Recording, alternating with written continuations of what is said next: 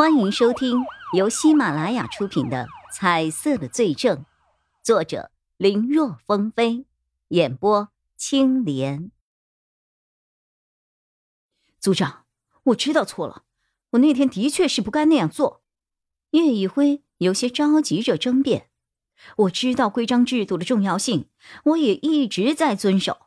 可当时的情况十分紧急，我担心凶手可能会再次行凶。”我不能为了顾及章程制度，眼睁睁的看着有人遇害呀！至于这个上面的新闻，完全不是那回事啊！是，呵，你以为我们不知道这里面的内容是怎么回事吗？要不然，你以为你还能够只是停职半年吗？至于你说的可能再次行凶，实际上发生了吗？这样的事情？钟立国一句话。耿的叶一辉是哑口无言。你所谓的紧急情况，说来说去，也只是你先把对方当成了犯人而已，然后才做出的推断。你知道现在这个社会信息传播的速度有多快吗？啊，你前脚进去，后脚可能就不知道被谁给捅到网上去了。要那个人真的是犯人也就罢了，要不是呢？你觉得那之后邻里之间会怎么看他？我们刑警办案要慎之又慎，不能够头脑一热就冲上去冒冒失失的，这样是对那些无辜群众的不负责任。可是，没有什么可是的，即便你的直觉是对的，但也要尽可能的去用正确的方法来做。万一你当时冒失的冲进去，刺激到了凶手怎么办？可能凶手当时还没有动手，但为了不被发现，或许真会杀人灭口呢。规则和人命面前，当然人命最重要。连命都没有了，规则有个屁用啊！但一个好的规矩是为了让更多的人活下来，你记清楚。民众其实也明白这一点，他们也能理解我们的工作。但是，难免有那么一些人，他们关注的地方不一样，他们不会雪中送炭，甚至锦上添花都没有。他们喜欢的是落井下石。但是，只要我们行得正，就不怕任何事情。被人抓住了问题，不要怪其他人，你先看看自己到底是哪里出了问题。说到这里，钟立国见叶一辉站在那儿，说不出半个字来，他叹息了一声：“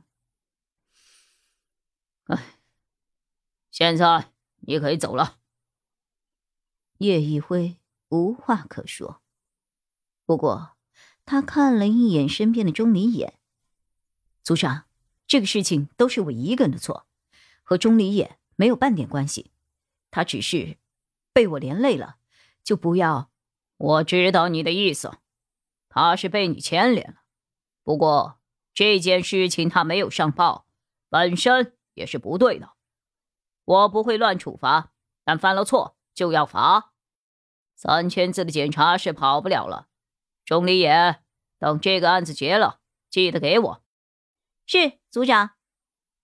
看着钟离眼答应的干脆，叶一辉一面高兴。对方只是要求被写检查，但另一方面也感到歉意。要不是因为自己，哪里会有这个事情啊？在跟两人告辞离开时，他路过钟离眼的身边，小声说了一句：“对不起啊。”不等钟离眼回应，他就要推门离开专案组的办公室。房间的门。很容易推开，但这一刻对叶一辉而言，有一种仿若千斤重之感。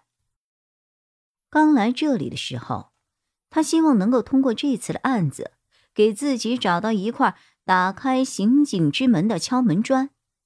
没想到，这才几天呢，他就要离开了，而且还是带着停职检查六个月的身份离开。他不想去推开门，更不想离开专案组。可是，不想又能如何呢？看着叶一辉那有些落寞的背影，钟立国暗自摇头。他犹豫了一下。叶一辉，虽然你被停职检查六个月，但这些时间可不要荒废了。该学习的学习，该吃饭的吃饭，该做什么你认为需要去做的，那就去做。只是你也是大人了，不管做什么事情，都别忘了责任是需要自己负的，和其他人没有关系。说完之后。